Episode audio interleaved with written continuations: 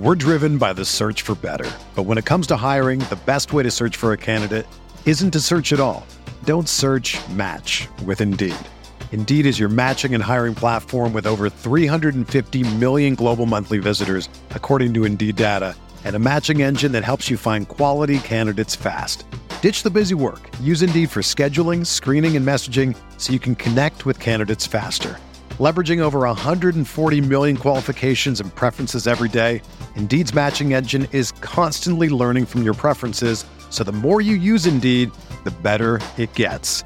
Join more than 3.5 million businesses worldwide that use Indeed to hire great talent fast. And listeners of this show will get a $75 sponsored job credit to get your jobs more visibility at Indeed.com/Blue Wire. Just go to Indeed.com/Blue Wire right now and support our show by saying that you heard about Indeed on this podcast. That's Indeed.com/Blue Wire. Terms and conditions apply. Need to hire? You need Indeed. This podcast episode is brought to you by Coors Light. These days, everything is go, go, go. It's nonstop hustle all the time. Work, friends, family expect you to be on 24/7. Well, sometimes you just need to reach for a Coors Light because it's made to chill. Coors Light is cold lagered, cold filtered, and cold packaged. It's as crisp and refreshing as the Colorado Rockies. It is literally made to chill. Coors Light is the one I choose when I need to unwind. So when you want to hit reset, reach for the beer that's made to chill. Get Coors Light in the new look delivered straight to your door with Drizzly or Instacart. Celebrate responsibly. Coors Brewing Company, Golden, Colorado.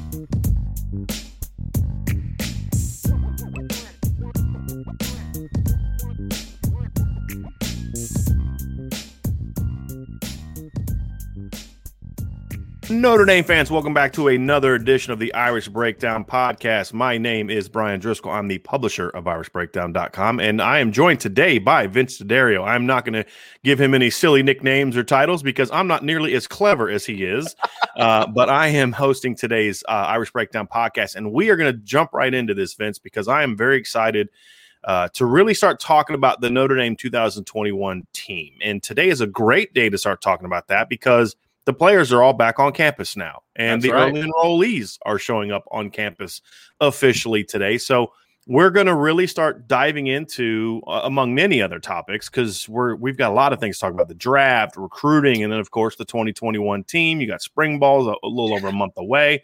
No doubt. Very exciting time. Like I said, there's no offseason for us.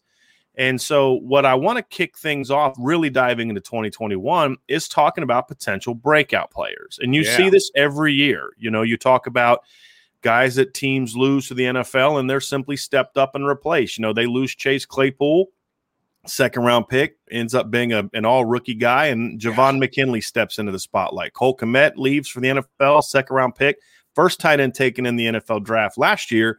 And Michael Mayer steps into the spotlight. And, of course, we've talked about how every left tackle that Brian Kelly has had has been a first-round draft pick. Well, he's had to be replaced by somebody else. So you always see these breakout players every year, and there's two types of breakout players, and we're going to talk about them. And we're going to give our thoughts on it, and we were relatively close on these. But a breakout player can be one of two things. Yep. It can be an already established player that goes from being a good player to a great player.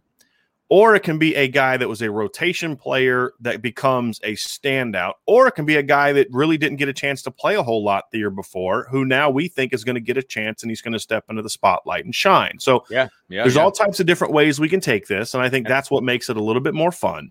Yeah.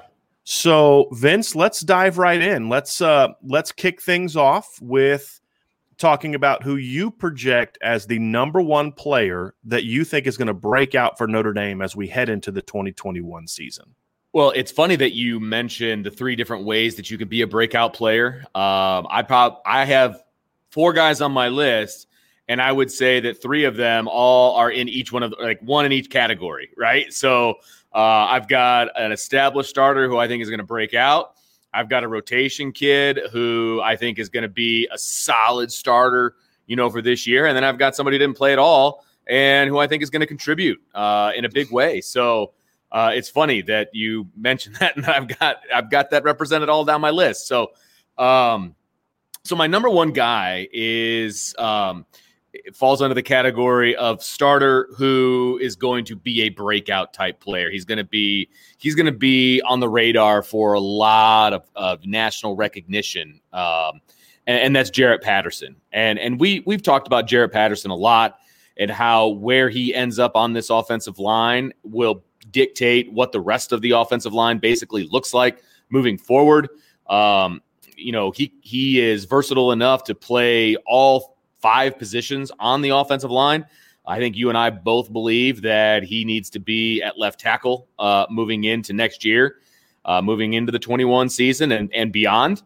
I think that's where he can maximize his talent and his resume the most. Look, he did a great job at center, and you could tell because Notre Dame was the best offensive line in the country while he was at center. Mm-hmm. And then when he went down with that injury, I think that's really – they didn't break down, but they kind of took – they clearly weren't as good as they were before. They took a step back, right? I mean, and that says a lot about what Jarrett Patterson brings to the table at that position.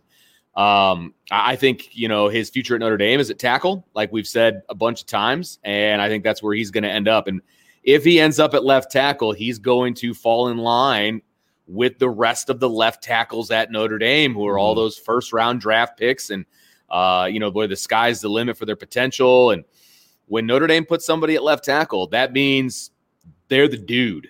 And I think Jarrett Patterson can be the dude. I really do. He's got the fundamentals. He's got the mental breakdown, if you will, for that position. He was a leader on that offensive line at center without being a captain, and that was. And we were told that by. We'll talk about that. That's by what captain. I'm saying. Yes, that's what we were told when he went down. He's like, the captain of our line is gone, even though he doesn't have a C. No, wait a minute. You're a captain. Look, no, you don't understand. Right. So I think he's got the mentality to be that position and be the guy on that line. So my number one guy is Jarrett Patterson. I mean, it would be easy for me to say, well, let's hold off and see what position he's going to play first. But honestly, Vince, it doesn't matter. Right. I mean, to your point, this is a guy that can play all five positions. I think he's a guy that if he projects and continues to develop the next year or two the way that I think he can, is a guy that I do view as being a potential first-round pick. And he's kind of a hybrid to me of Robert Hainsey and Zach Martin, a guy that has the body to certainly thrive at tackle in college, athleticism to thrive at tackle in college, but probably projects more as an interior player at the NFL. And I think he's going to benefit from the fact that he will, if he does move, and I think he will, he'll be a guy that starts at multiple positions and plays them at a high level. Yeah. And so I think that to your point, that would it shock me if he's an underclass captain this year? And underclass meaning eligibility-wise. I mean, he's going to be a senior in college, but eligibility-wise, he'll be an underclassman. No, it wouldn't shock me if he's the next two-time captain that Notre Dame has. We've seen that before, and I think it'll happen again with him, assuming he comes back for a fifth year in 2022, which isn't a given. No, it's not.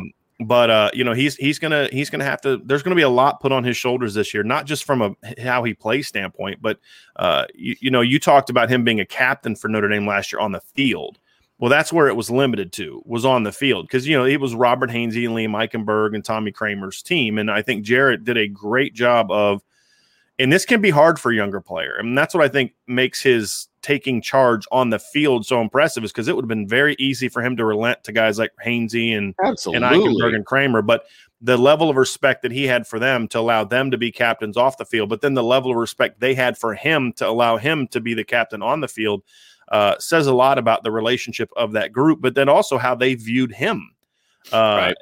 And I think now he's going to have to kind of serve both of those roles now in 2021, because he is the elder statesman essentially from a experience standpoint. Josh Lugg is a year older in eligibility wise, but he's the most experienced player from a starting standpoint, and he's now going to have to kind of take that leadership mantle on and off the field, in the weight room, in the film room, in the classroom, setting that example for everybody. Because not only are they losing four stars in the offensive line, but they're losing their quarterback too. Yeah. So he is going to become a focal point of this team. And I think the fact that he's going to move from center to left tackle, if that's what in fact happens, which I think it should. We haven't heard either way he's going to do it. But I think that's also going to help garner some attention from a national standpoint of, this returning guy is moving to left tackle. And, is he going to be the next great tackle? So I think all those things are going to fall into place to allow Jarrett Patterson to be a breakout and be a star offensive lineman for Notre Dame. And the guy that people are pointing to of this is the guy that's going to continue the tradition that has been set really since Harry Heastand arrived about when you're the best offensive lineman in Notre Dame, it's almost going to guarantee that when you leave, you're going to be a first-round draft pick, which is what we've seen for years. Yep. And I think that'll continue with Liam Eichenberg this year. At worst, he's going to be a second-round pick. And we saw Robert Hainsey play great in the Senior Bowl. We saw Aaron Banks, have a great week. So the tradition will continue with Jarrett Patterson on the offensive line. Now, as we transition into the next player, Vince, now we're kind of getting away from the established player at Notre Dame. And we're diving now more into guys that we are offering some projection. It's not a bold statement to say that Jarrett Patterson, who is one of the best centers in the country, is now going to become one of the very best players in the country, especially for Notre Dame. That's not exactly a bold prediction. I think these next few are going to be a little bit more, okay, there's some risk involved. And your number two guy we start kind of getting that category. So who is your second breakout player for Notre Dame offense in 2021?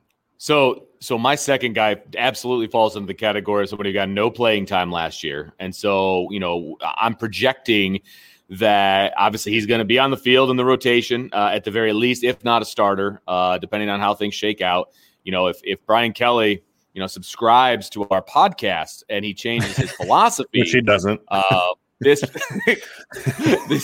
this one will be a definite breakout player, but we'll see how that works out. But my second breakout player is sophomore wide receiver Xavier Watts, and I realize that he's not the most heralded wide receiver even in that class, but the one I know you ranked him high. I see that look on your face. I'm talking about everybody else. I remember sitting next to you at that one spring practice that we got to see because he was an early enrollee, and he was wearing like 21 or something. He was in the 20s. Yeah. I want to say. I want to say it was 21. Because that was my number in high school, so I remember that. But anyway, perfect. Hey, wide receiver at 21. That's cool. Anyway, so I remember watching 21 run around and just really dominating the practice. And he looked different. Yeah, he was a step ahead of everybody. He didn't look like a guy who was still supposed to be a senior in high school. He jumped out at me in person. And then we move into the season, and we're getting all these reports about him and Jordan Johnson, but how the two of them were just dominating when they would play against the first team defense. They were making things happen. They were making plays, and how the defense hated going against those two guys, et cetera, et cetera, et cetera. I just think he's a game-changing kind of guy. I think that if they keep him off the field again this year, it is going to be a tragedy of football proportions.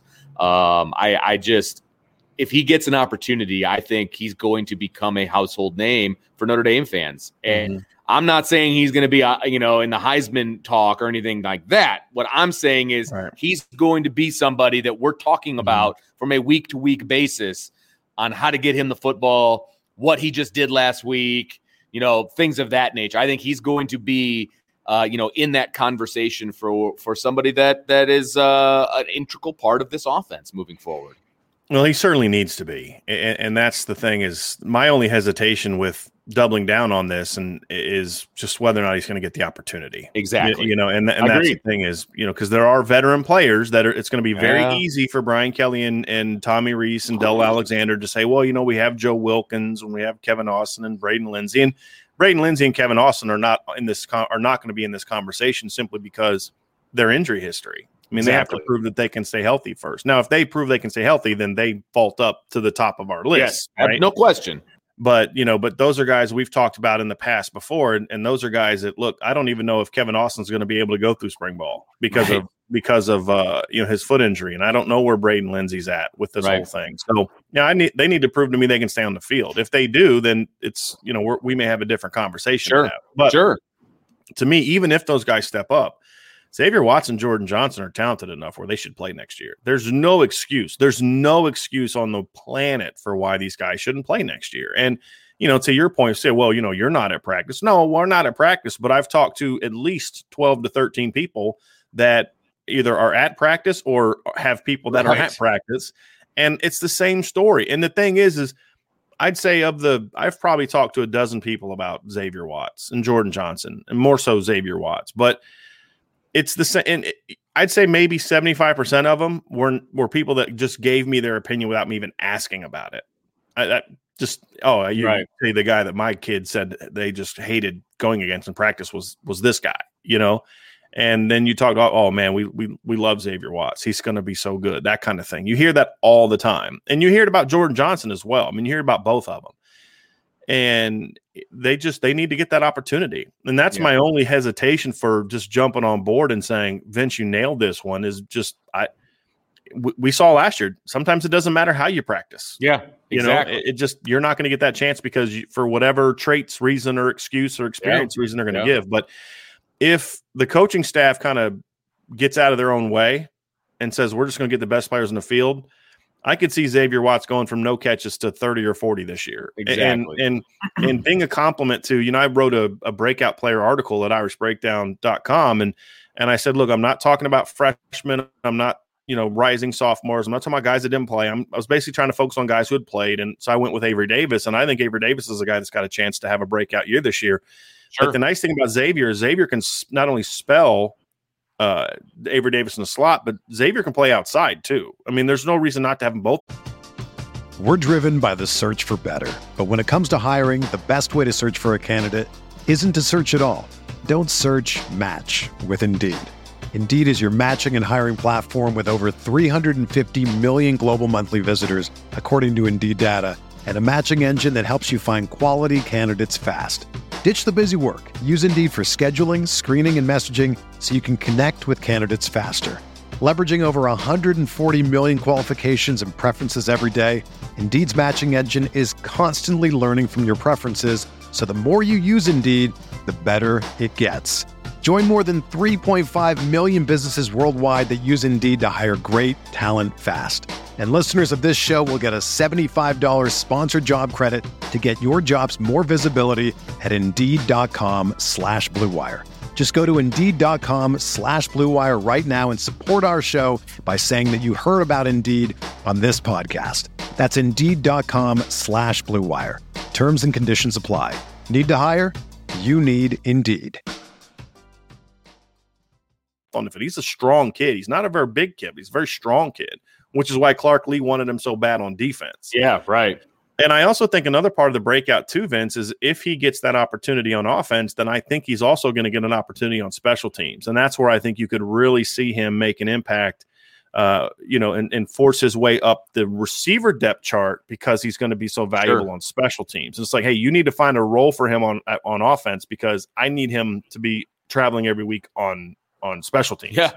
This could be how that conversation goes. So I could certainly see one of those, at least one of those two rising sophomores stepping up and being that guy at wide receiver. The economy is made up of real people doing real stuff, and it affects everything, which you obviously know since you're a real person doing real stuff.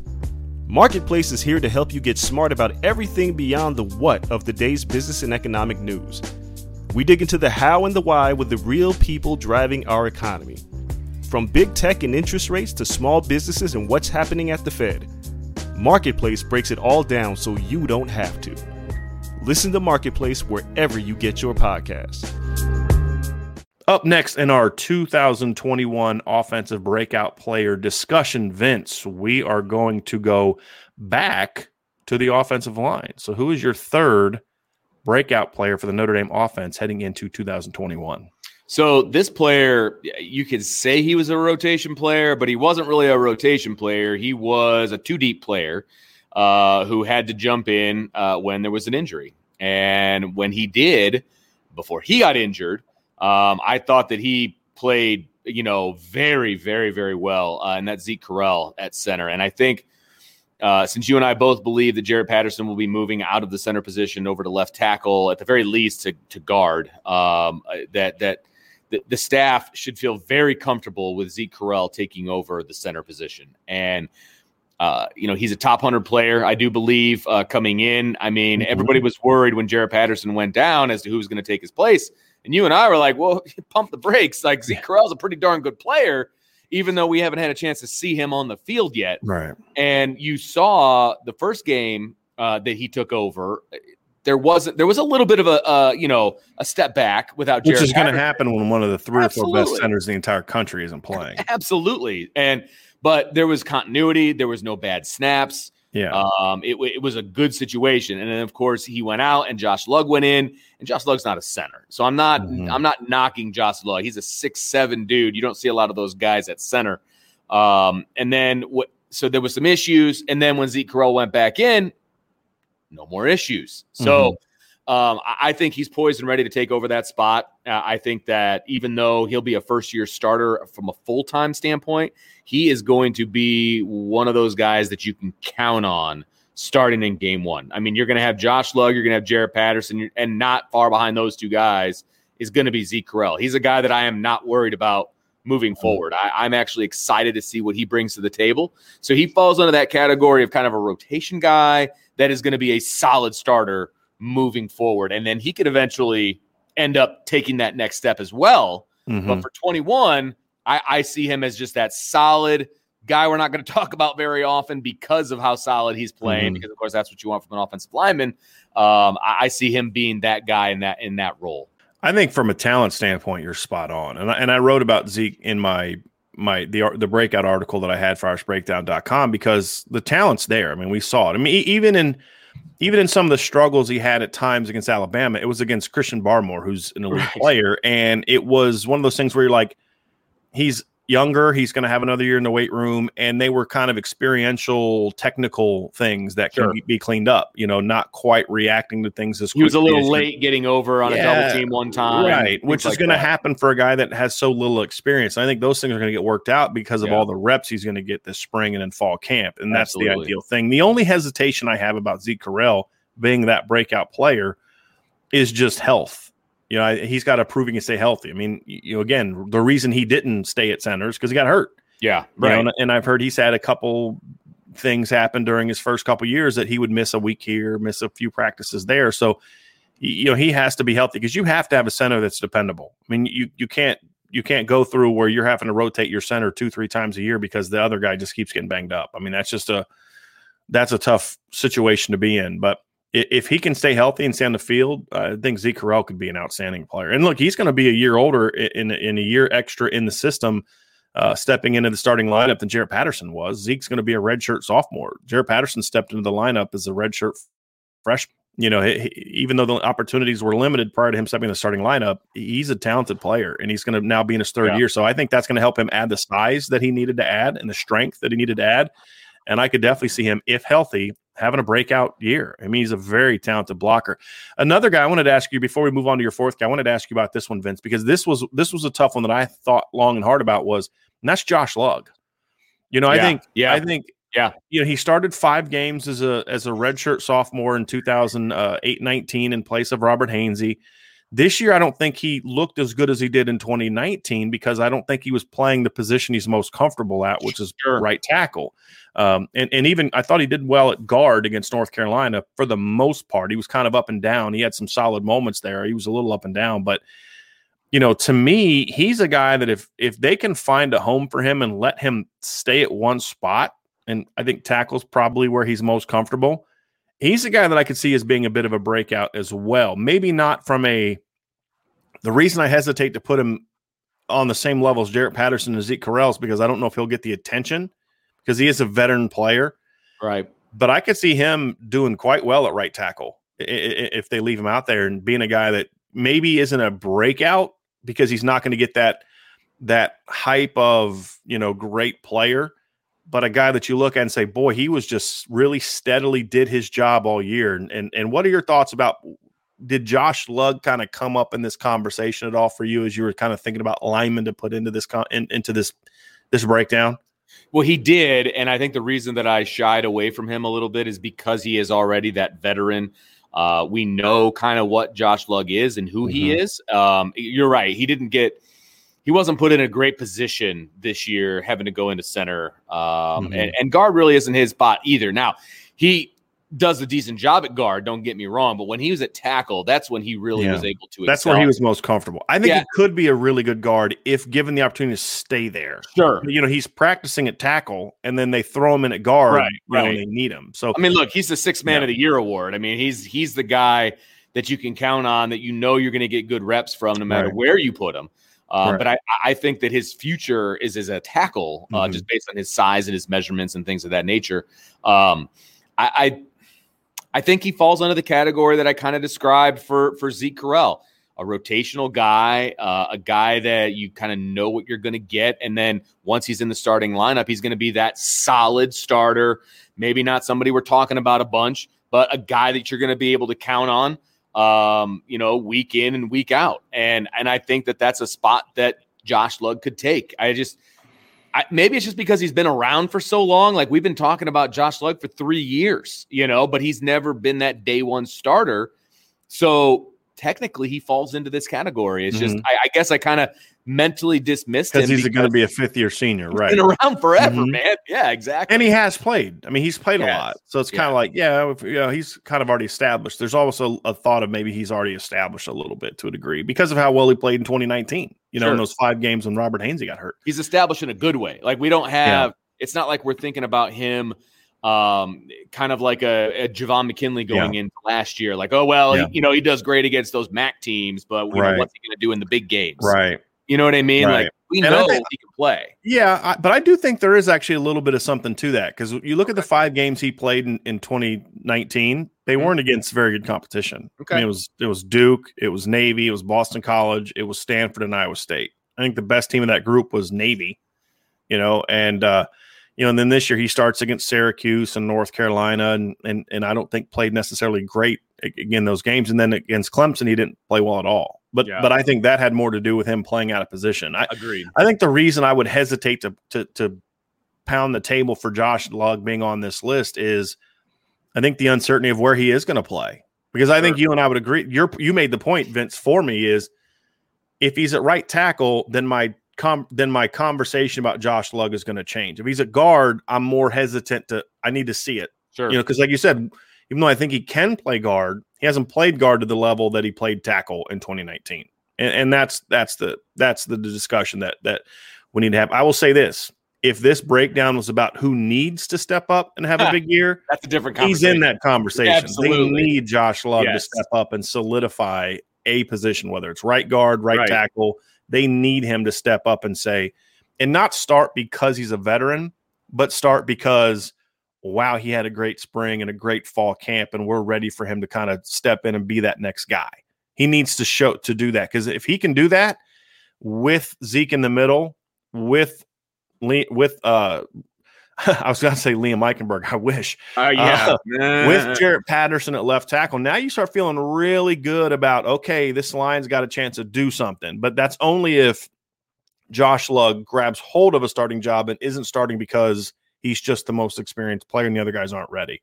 Right. So I think he'd be near the top of the who has to break out or who has to step up this offseason. Now let's go to the fourth one. Now your fourth guy, Vince, was my number one breakout player. Okay. Interesting.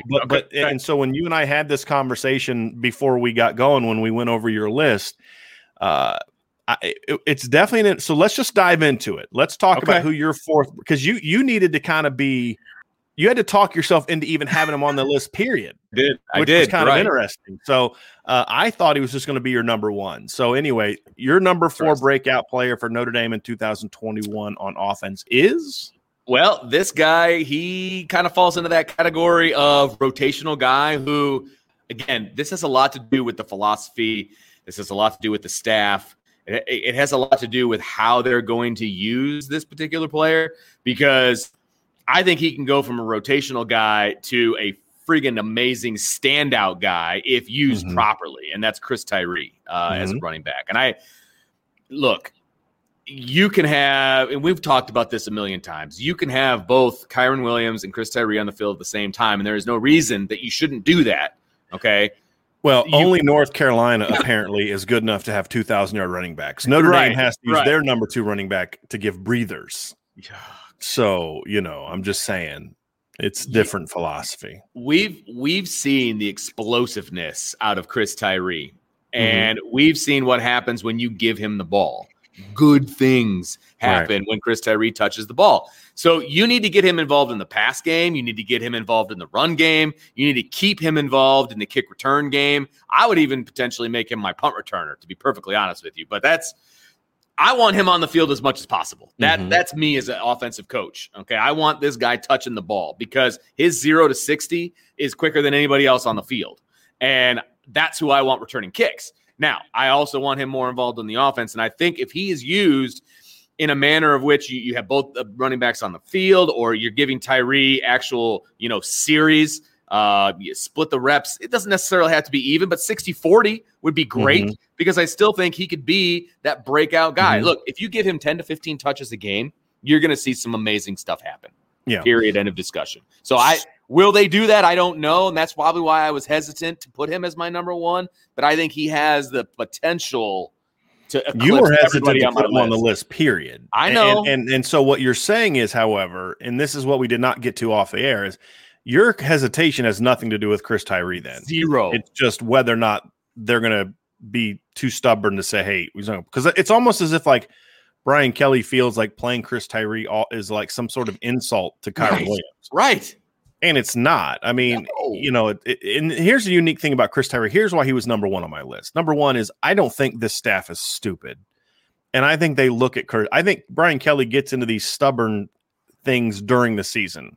But I think in the offseason, there's a little bit more open-mindedness of, okay, how moving forward can we get this guy involved? I think there will be that. And we've seen Brian Kelly better utilize two backs in the past. I mean, you look at 2011. I mean, if Jonas Gray doesn't get hurt against BC, there's a chance Notre Dame has 2,000-yard running backs in 2011. I mean, that was a dynamic duo. Now, it took a while for them to start using Jonas Gray more, but when they did, it was impactful. 2012, the way that they used Theo Riddick and Sear Wood together was impactful. So we've seen that dynamic 1-2 punch before. Sure. It hasn't been used as much recently. And people said, well, what about 2015? Well, Josh Adams hardly ever played except in mop-up duty or as a breather to CJ Prosise until CJ Prosise got hurt. Right. Over half of Josh Adams' yards came after Prosise got hurt.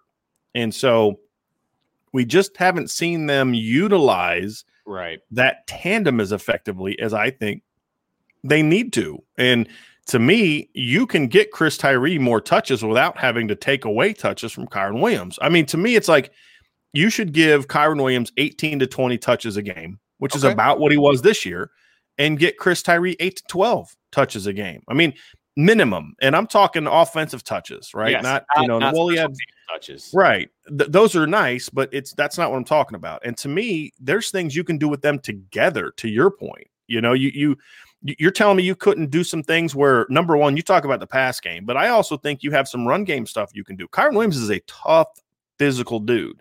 You don't think he's going to lead block and blow somebody up or cut somebody in some of those concepts like we see Oklahoma using with two backs a lot? Brian, how long have we been waiting for split backs from Notre Dame? Yeah. We've been teased with it. Now, there's been injuries and there's been some things. Right. We've been teased with split backs for so long. And it doesn't have to be like your base offense, but it's if you're not coming out in a series and just throwing that at a team, because what you can do with those two guys is they're both good pass catchers. But Kyren Williams is more of a – he has a receiver background. I mean, he played receiver as long, if not longer, in high school than he played running back. He can run routes. Right. He showed that this year.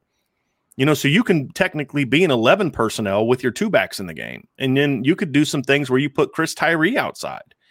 You know, you go to a two tight end set with two backs. Think about this. You could go empty just as effectively as you can go with a power look. With that personnel. Yeah, right. Right. So you take let's just say you go two tight ends and two backs, and then you've got one receiver, and it's either Kevin Austin or let's say it's Braden Lindsey or Avery Davis, right? A dynamic after the catch guy. So then you all of a sudden line up and you line up on one snap and you have two tight ends, split back and receiver, and you can have Kyren Williams as sort of a lead blocker on like a power play, like an outside zone or something like that. But then on the next play, you line up and you have your two tight ends split out.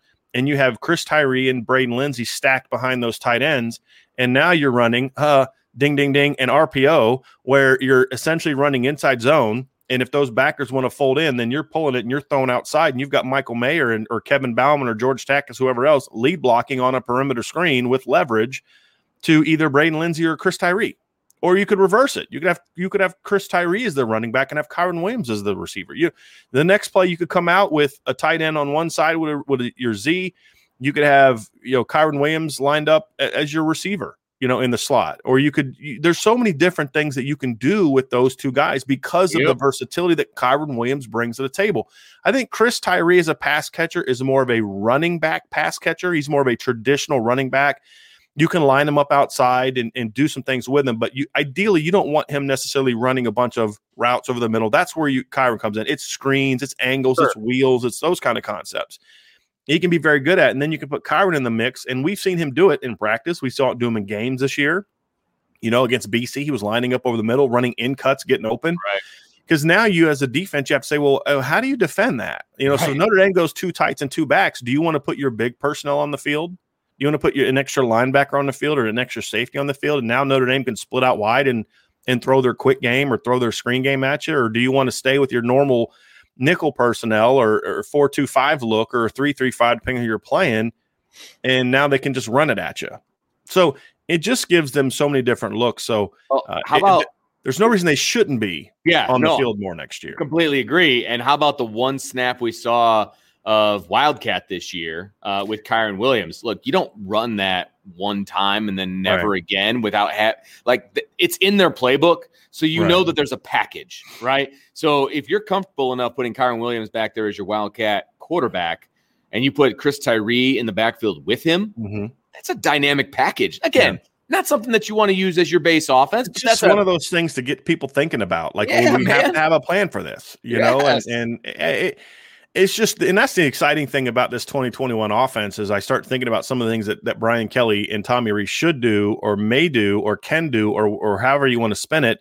Right. So, there's a lot of weapons to work with. We're talking about breakout players, and we're not really diving into Kevin Austin or Braden Lindsey or and I think Avery Davis is a guy that could be in this conversation as a veteran starter that did a good job this year that if used correctly could put up big numbers next year if they go to more of a tempo or they go to more RPOs. Avery Davis becomes a key part of your offense, that can do some different things, be more creative with him. And you want to go with a Wildcat? How about this one? How about you come out one series just to mess with people and your quarterback is Avery Davis? Yeah, because he used to be a quarterback. You recruited him to play at Notre Dame, to where now, you're not going to throw it a bunch, but you got to respect it because he can step back and throw a bomb. You know what I mean? And so why not have some fun with people? Clemson does that. Ohio State does that. All types of teams do that. It's just, it's fun. Number one, it's fun for your players. Number two, it gives if you hit it, it gives that defense something to think about. Absolutely. So there's a lot of fun that they can have, and there's a lot of potential breakout players on this offense. We could go Xavier Watts, Jordan Johnson, Braden Lindsey, Kevin Austin, are all guys, Avery Davis, are all guys to look at, Chris Tyree, offensive line-wise, Dylan Gibbons, John Dirt. So there's George Takacs at tight end is a guy that I'm really looking forward to see what he can do this year. And if he doesn't step up, then, hey, you know what? Then add Kevin Bauman to the list of potential breakouts. So that's why I'm kind of excited about this offense if Brian Kelly and Tommy Rees push the right buttons and go away from this ball control stuff that just means you're going to beat everybody that on your team that's on your schedule that stinks, but you're not going to beat the better teams. Yeah, this offense could be exciting. I agree. It could be very exciting. There's the pieces in place for this to be a very good group. But like you said, Vince, let's circle it back to the very beginning. That depends on guys breaking out. That depends on guys seizing hold of jobs, guys seizing hold of opportunities, guys saying, hey, it's my time now, and I'm going to force you to play me. And that's the exciting thing about, what I would love to see from Jordan Johnson, Xavier Watts, Chris Tyree, guys like that say, hey, I'm going to be so good every day that you're not going to have a choice but to figure out what to do with me. And that's what I'm looking for. But that's what they need. They need that to happen. So that is our breakouts for the Notre Dame offense in 2021. Tomorrow, we are going to have a breakout on defense. And this is going to be an interesting conversation because They're losing some very good football players from that Notre Dame defense. And then there's the uncertainty of what's the defense going to look like. So I'll share some of what I'm hearing about what the defense will look like and whether or not what we're going to see from a look standpoint from Marcus Freeman and those kind of things. So we'll have a lot to talk about there. And we got a very busy week ahead of us at irishbreakdown.com. Obviously, signing day is Wednesday. We will have plenty of analysis on our podcast channel, which you need to subscribe to, our YouTube channel, which we would love it if you would subscribe to. And then, of course, at irishbreakdown.com, all types of different content, breaking down the 2021 class. After signing day, we're going to dive headfirst into the 2022 class. We're going to talk about the need for the class. We're going to talk about the must-gets in the class. They're already off to a solid start. They recently got a big-time D-end. Marcus Freeman is really getting after on the recruiting trail, so we're going to talk about a lot of that. So tons of stuff coming up, folks. So make sure you're locked in to our podcast, Irish Breakdown Podcast, our YouTube channel at our Irish Breakdown YouTube channel, and of course, as always, irishbreakdown.com. So for Vince DeDario, I'm Brian Driscoll. I hope you all have a great start to your week, and you stay locked in with us all week as we continue to pump out content, breaking down the Notre Dame football team, Notre Dame recruiting. And Vince, this week, you're also going to have a Irish crossover where we are going to talk about Notre Dame men's hoops. That's so right. With my boy, Tom Noy. Yep. Looking forward to that very much. So thanks for joining us, and we will talk to you again very soon.